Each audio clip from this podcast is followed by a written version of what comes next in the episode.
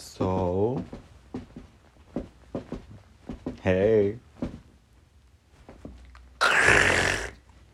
Grr. Be looking a little extra spicy today. Anyway, story time. Um, during sixth grade, I went to camp, right? A really expensive camp that everybody loved for some odd reason. And I wanted to go because I thought it was like Camp Rock and I was going to start singing. And then all of a sudden, like, you know, some group of like teenagers are to fight me. And I'm like, well, I'm to fucking sing and then dance. But that's not how it went. I was a delusional, delusional kid. But anyways, I don't really remember that much from it.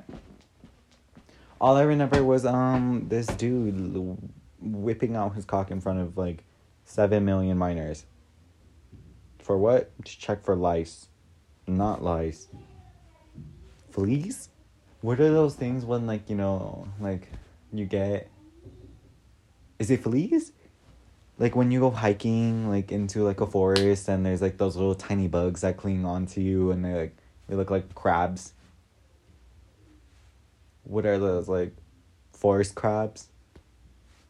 I think mites. Not mites. I don't know. Anyways, he was checking for that and he found one on his cock and then he showed everybody. He's like, "You guys, look. This is this is how you remove these little fleas off your cock." And then yeah, no. And I was 12 and everybody was like 9. Also, um the only thing I also remember from camp was when this random ass kid for like I don't know, he was trying to get on like the bunk bed. I was on the bottom, I was just sitting there. And he uses like my crotch as a stepping stool stool. Sorry, it's just the PTSD.